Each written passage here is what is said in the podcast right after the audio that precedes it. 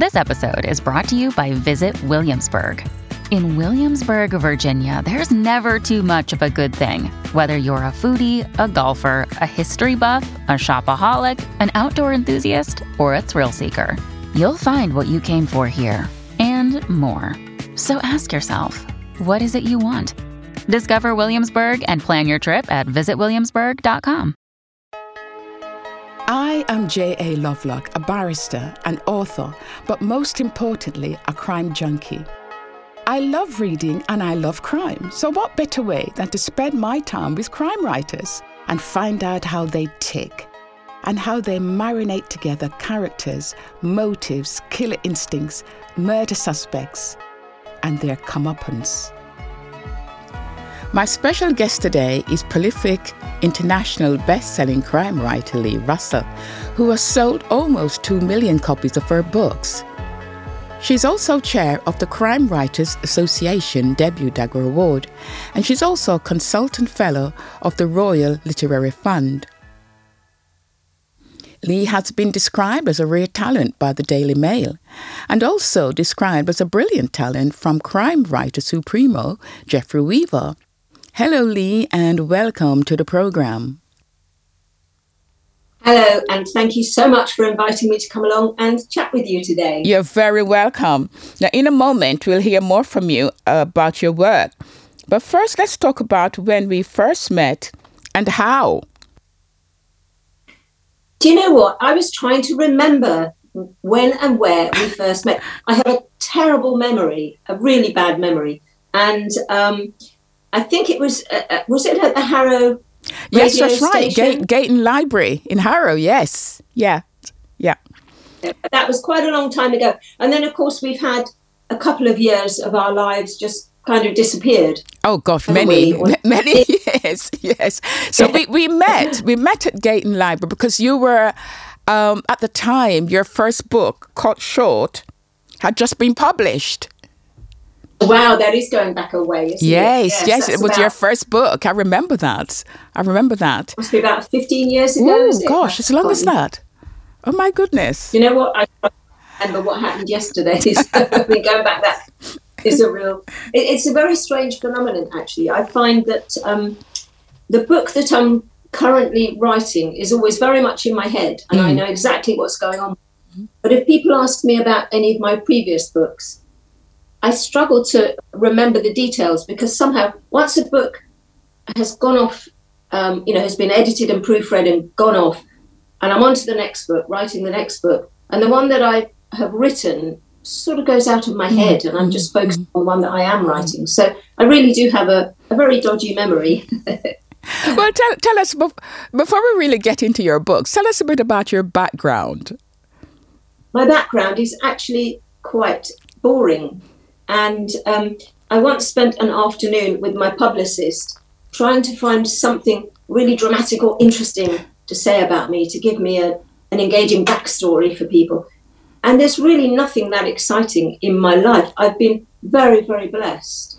Um, I had a happy childhood, what I can remember of it. Um, I had a happy childhood. I was quite successful in my um, educational career uh, went to university, studied English, and got two degrees. I then, after doing a, a variety of, of, jobs, became a secondary school English teacher. I'm very happily married. I have two daughters. I have a lovely granddaughter who is the joy of our lives, little biracial girl. And um, really, my life has been very fortunate and, and quite dull.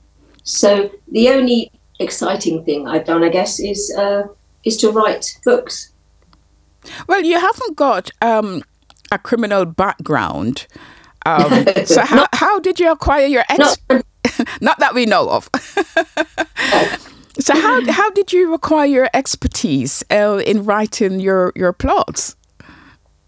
Uh, really, just through having ideas and doing research. I always start with an idea and then I will do whatever research is needed to make that idea come to life on the page. So over the years, I've had some very, very good contacts on the police force, and this is quite um, difficult to acquire because acting police officers are understandably very cagey about their current uh, procedures, and it's a bit of a cat and mouse game between criminals and the police because the criminals are always trying to find out exactly what the police are doing, and the police are trying to find out what the criminals are up to. And in fact, um, some criminals, when they go into prison, they will sell their up to date information about what's going on in the police to other um, prisoners who are just about to be released because things change very rapidly.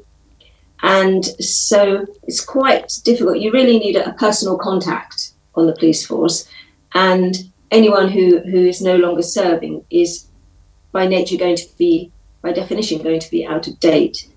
And I've been very fortunate to have some good, obviously anonymous um, contacts on the police force. And um, retired police officers are very, very keen to share all their knowledge and very helpful. But as I say, they are a little bit out of the loop. So it's a question of having contacts, really, and being shown around and asking them what's going on. Now, your first book, Cut Short, is a gripping psychological thriller starring Detective Inspector Geraldine Steele. How, how did you come to write that first novel? And tell us a bit more about it. It was really just an idea that I had one day. Um, I was working as a school teacher, as I mentioned. I was walking through my local park on my way to visit a student who was doing work experience. And it was a rainy day, so the park was deserted. And in my local park, there's a, a tangled copse of trees and shrubs on one side of the path. And as I approached this, a man came round the bend in the path, walking towards me. And I just had an uneasy feeling about him. And he scuttled on, and I walked on. I happened to glance down, and sticking out of the ground cover, the leaves and um, mulch on the ground, I saw a human hand. Oh. Now, there is a point at which that little narrative deviates into fiction. I was in the park. I did pass a man who made me feel uneasy, perhaps because we were the only two people in the park at the time because it was raining. Um, I didn't see a body in the bushes, but the idea occurred to me, and yes. I thought, well, I mean, come on, I make up things for a living. You know? but um, I, but the idea occurred to me, and I thought, what would I do if I saw a body in the bushes? And I've seen this man. I know he was here at this time. I could describe him to the police. I could identify him. And so, um, one of the main characters in Cut Short is a grumpy middle-aged English teacher. That, that was me, and she does pass somebody in the park, and she does see a body in the bushes. What does she do? Does she go to the police or not? And then, of course, there's the story of the killer, this man in the park. What's he doing? killing somebody. What's his story? And his victim, what was her backstory? Perhaps she had a boyfriend who used to knock her about a bit and he becomes a suspect. Maybe she didn't turn up at work the next day and her boss gets annoyed. So all these stories about the characters started spilling out. And I went home and I started writing the story and I just wrote and wrote. I became fascinated by the character of my killer. I wrote pages and pages and pages about him. Mm. And um, Geraldine Steele, my detective, at this point still a sergeant, she really comes in at the end of the book in the original manuscript just to solve the crime. When I got a publishing deal, which happened very quickly, my editor said to me that I was going to have to make my detective a bit more interesting. And, I, and uh, my editor said, We don't need to know quite so much about the killer, because I went into meticulous detail about his, his mindset and what was going through his head. And my editor said, I mean, I hope it's not a spoiler to say that at the end of the book, the killer does get caught. The detective is the character who is going to continue through the series. So I needed to make her more interesting. So I worked on Geraldine Steele, and in so that was cut short. And in the second book, um, Road Closed. Um, Leigh, at that point, did you know there was going to be a series? Well, um, I was offered a three book deal and I grabbed it. I was so excited. So I knew there were going to be three books at least. And of course, those books, the first couple of books, sold really well. By the time I was writing the third book, my publisher offered me another three book deal. And so that's been the pattern. As I'm writing the final book in the um, in the contract, a three book deal, and then we went on to four book deals. As I'm writing the last book, we have a new contract for the next books. And so um, the 20th book in the series is out in August. Gosh. And I always had in mind that I would like to write 20 books because that's what uh, happened with Cadfael. Um, My publisher was very keen that I didn't kill Geraldine Steele off in the 20th book. So we can still continue. And discussions are ongoing about that. So um, we'll need to make a decision fairly soon whether mm. we continue mm. or not. Mm. But really, as long as as long as people keep buying the books and my publisher keeps wanting to publish them, I'll keep. It, it really comes down to readers if they want me to continue or not. I like the fact that your book titles are just two words. Can you tell us about that? Why did you choose to title them with just two words? Two words are a little bit punchy. It's easier to put them in big um, font on the cover of the book in a large font. I sometimes joke that it takes more time to think of a title than it does to write the actual book. It's very difficult. And the problem is, um, I like the idea of having original titles. I think I'm a writer, I'm a wordsmith. I should be able to come up with something original. But there are so many crime books around now. And you think of a really good title, it's already been done half a dozen times. And since, I mean, Cut Short was the first, Cut Short. But there are about half a dozen books titled Cut Short now. So um, it's almost impossible to think of a, a good title that works that hasn't been done before. So it's getting increasingly difficult. But I And, like that um, actually. I like the two words. As you say, they're punchy. I, um, yeah, I, I like that quite a lot. It works very well in the crime genre because crime readers want something that comes up and kind of slaps them in the face in the book. And the two words do that, yes. And I also like the sort of ambiguity titles. I mean, cut short can be can have all sorts of meanings, can't it? And road closed has different meanings. And um, gilt edged, which we spelt G U I L T edge, they have they have other meanings, don't they? Yes. Yes, yeah, yeah. Very very difficult to think of them. Yeah. Now, because the main character, Geraldine, is a DI, and your books are about police procedures, are they also about other things as well as police procedures? Yes. I mean, first of all, I have to say my police procedure is not entirely accurate. Um, in the real world, detective inspectors will spend most of their time sitting at a desk juggling budgets. Well, that doesn't make for a very exciting read. So, Geraldine is always the first detective at the scene. She always views the body before um, it's been taken off to the mortuary. She always sees the, the murder scene. That's not entirely realistic, but I do sacrifice authenticity for the sake of the story.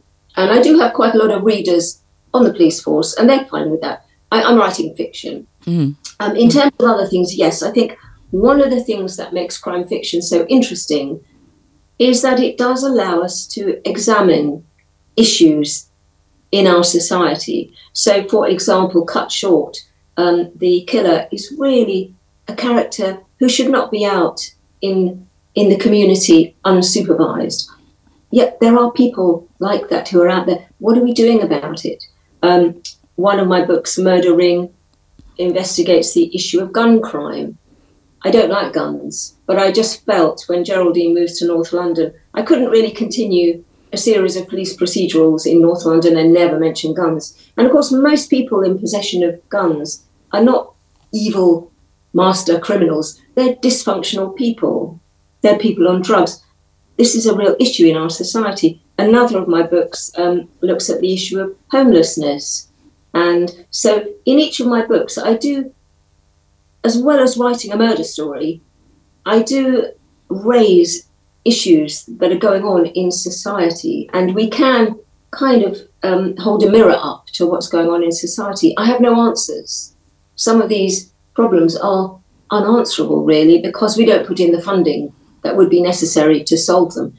But um, I think it's it adds an extra layer of interest in a crime novel to actually look not only at how individuals behave in extreme circumstances, but also how we as a society behave in difficult circumstances. And I think we perhaps all have a shared responsibility for all these things that we don't really meet. But I mean, as I say, I have no answers to these problems. We are beset by problems in society, aren't we?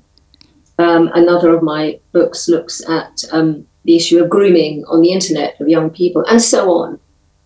So yes, I'm, I'm not just writing police procedurals. I'm I'm using a dramatic story, a gripping story, to also air different uh, different issues.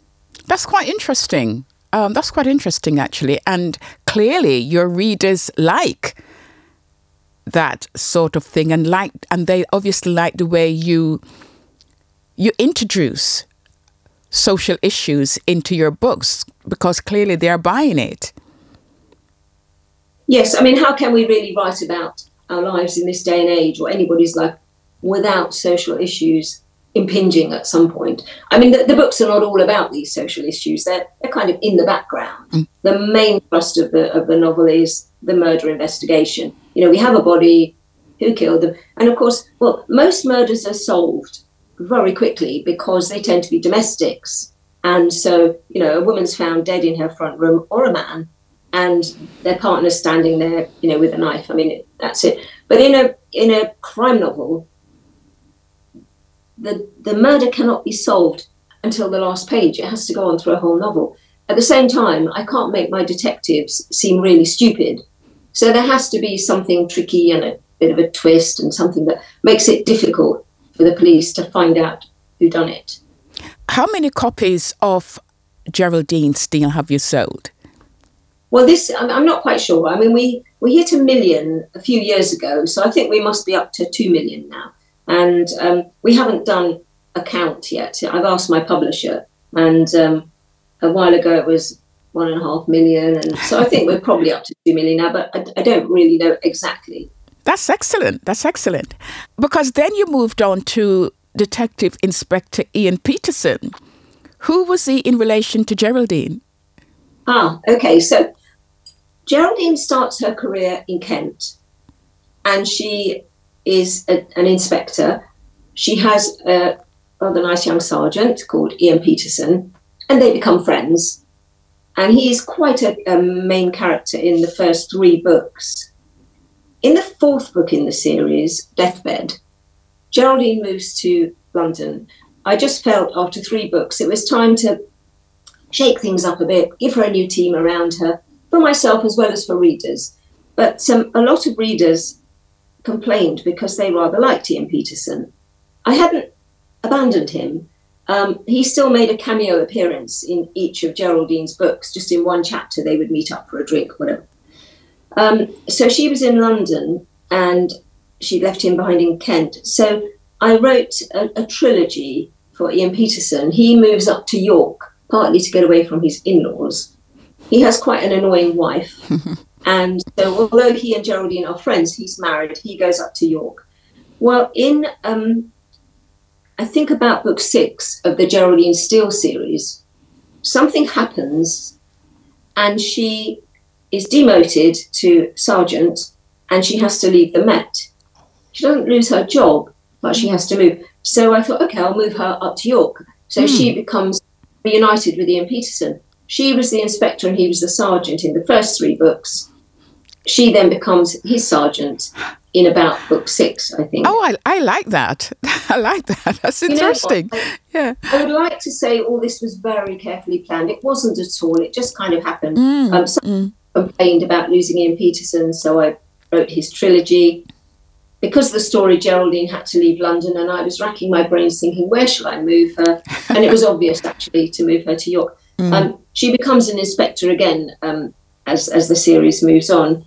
Um, and um, Ian had an annoying wife. I wanted to get rid of her at some point without it reflecting badly on Ian. Mm. So mm.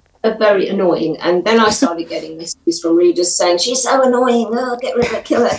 anyway, you need to read the series to see what happens. But uh, mm. uh, yeah, there's mm. kind of backstory and a relationship between Geraldine and Ian, which, as I say, I, I didn't plan in advance.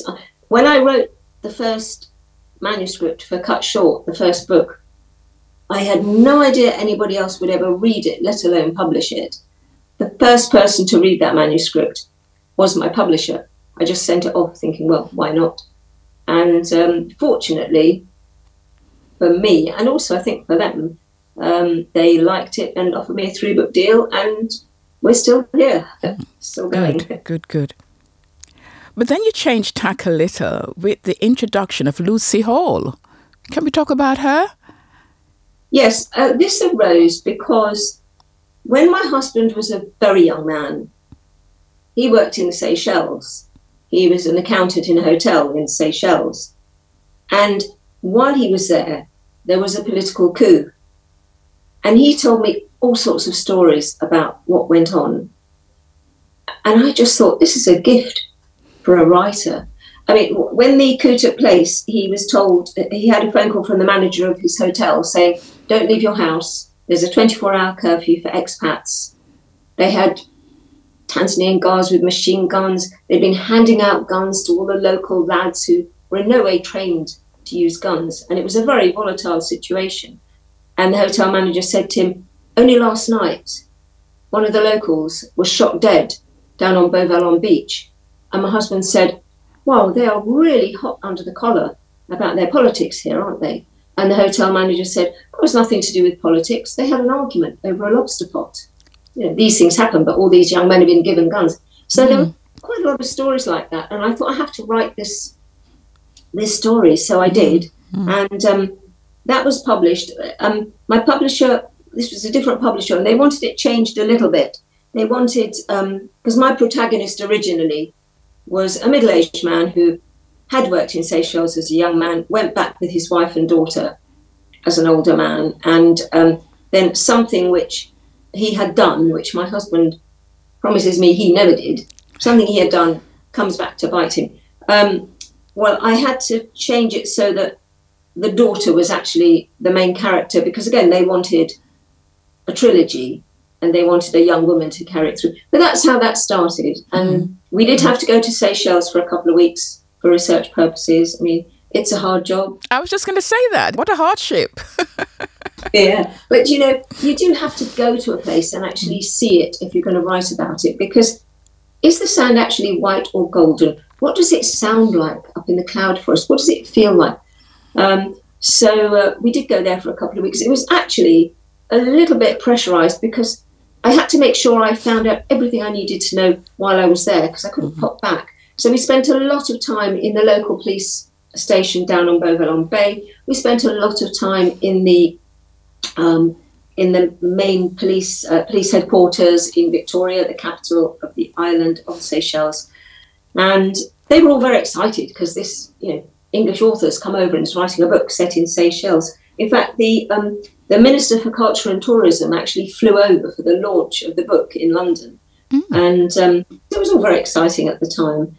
But that was how that arose. When I wrote the second and third books, I set the the second one in Paris, where we have friends who live there, and we went there for a couple of weeks. And I did need to pop back, but Paris is is quite accessible. And the third one I set in Rome, where again we have a friend and we went to uh, stay with her. She's English, but she's lived in Rome for about 40 years. So um, it, although I've not lived in these cities, I know people who live there and they were able to take me off the beaten track and show me things that tourists wouldn't normally see. And that was enormously helpful in building the world of the book.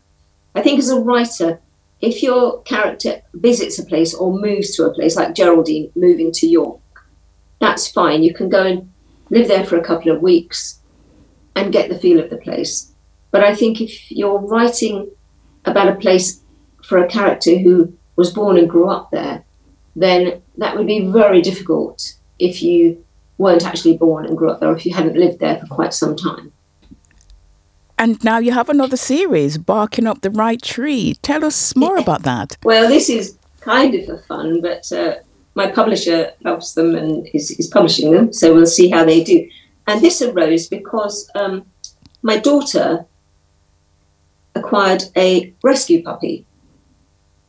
And this little dog is so clever and so cute and so adorable. And it took her a while to settle down. She was very, very nervous to begin with because she was a rescue and they're not quite sure how well she had been treated before they had her. But she's been with them for nearly two years now. And um, I don't think any dog could be more loved or better looked after than she is. And she's really, really sweet. And um, I've just fallen in love with this little dog. And so she inspired um, a, a, series of, of cozy crime. I mean, they're not that cozy because my mind doesn't go that way, but they are a lot cozier than Geraldine Steele. They're not as gritty. These are not police procedurals. They are um, just a, a, young woman who acquires the dog and um, crimes happen, murders, and the dog helps to solve the crimes, not in any kind of anthropomorphic way. She is just a dog, but she sniffs out the. Mm. So your series are they very different for the readers? Yes, yes. Geraldine Steele is a gritty, um, as realistic as I can make it, crime, uh, a murder story. Um, barking up the right tree is, is lighter and a little bit more kind of fun. It's it's sort of um, Bridget Jones meets Agatha Christie oh. with a little bit of blood thrown oh. Ah. and I, hopefully dog lovers are going to enjoy it as well. I was wondering, how do you choose the names for your characters? With difficulty. Oh. If I could if I could have my time again, I probably would give Geraldine Steele a different name. But I had to come up with something and I think um, I was just looking for something with a bit of a ring to it. Um, and Steele maybe is is a little bit too kind of obvious. I don't know, but anyway, that's the name we gave her, and so that's the name I have to hmm. stick to, and it seems to work. I think choosing the name of a series character is quite a an important issue, really, because I didn't realise at the time I was going to be stuck with these names mm, for so long. Mm. But um, yes, I mean, it, some names just feel right, and sometimes I will change um, characters' names as I'm writing because a name has to feel right somehow. But um, there's no um, rhyme or reason to it, really. I obviously try to avoid names that sound too similar in a book. So at one time in one of my novels, I had, I think, a Gemma and an Emma, something like that. And my editor pointed out that they could be a little bit confusing for readers, so I changed one of them because names are labels that attach to characters to help readers remember who they are. And so it's quite important that they are reasonably distinct without seeming implausible. So, yes, a bit of thought goes into this, but at the end of the day, you have to pick a name and you pick a name. And do you like your characters? And is it necessary for the author to like them? Oh, I love them. They've sold loads of books for me. um, do I like them? Interesting question. Um, I find my killers are very, very interesting. And this is really what drives my all my novels, because they all involve murders. What is it drives somebody to kill another person? That brings us to the end of part one of Leigh's interview. And you can hear part two in our next episode. Thanks for listening. I am J.A. Lovelock. Join us again next time as we go behind the yellow tape. Till then, catch up with more episodes at btytpodcast.com and also on all podcast providers.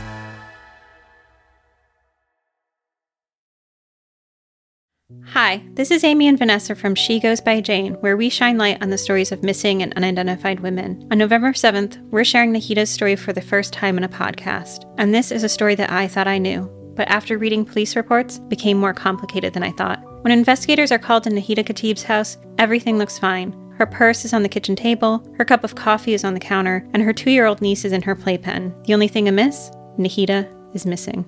Every week, we feature a poem written in honor of the person we're talking about. This week, we're joined by one of our favorite actresses. You might know her from Sister Act or King of the Hill or The Descendants. But if you're like us, you'll know her from Hocus Pocus. She's the much beloved Kathy Najimy. Join us November 7th to hear Nahida's story.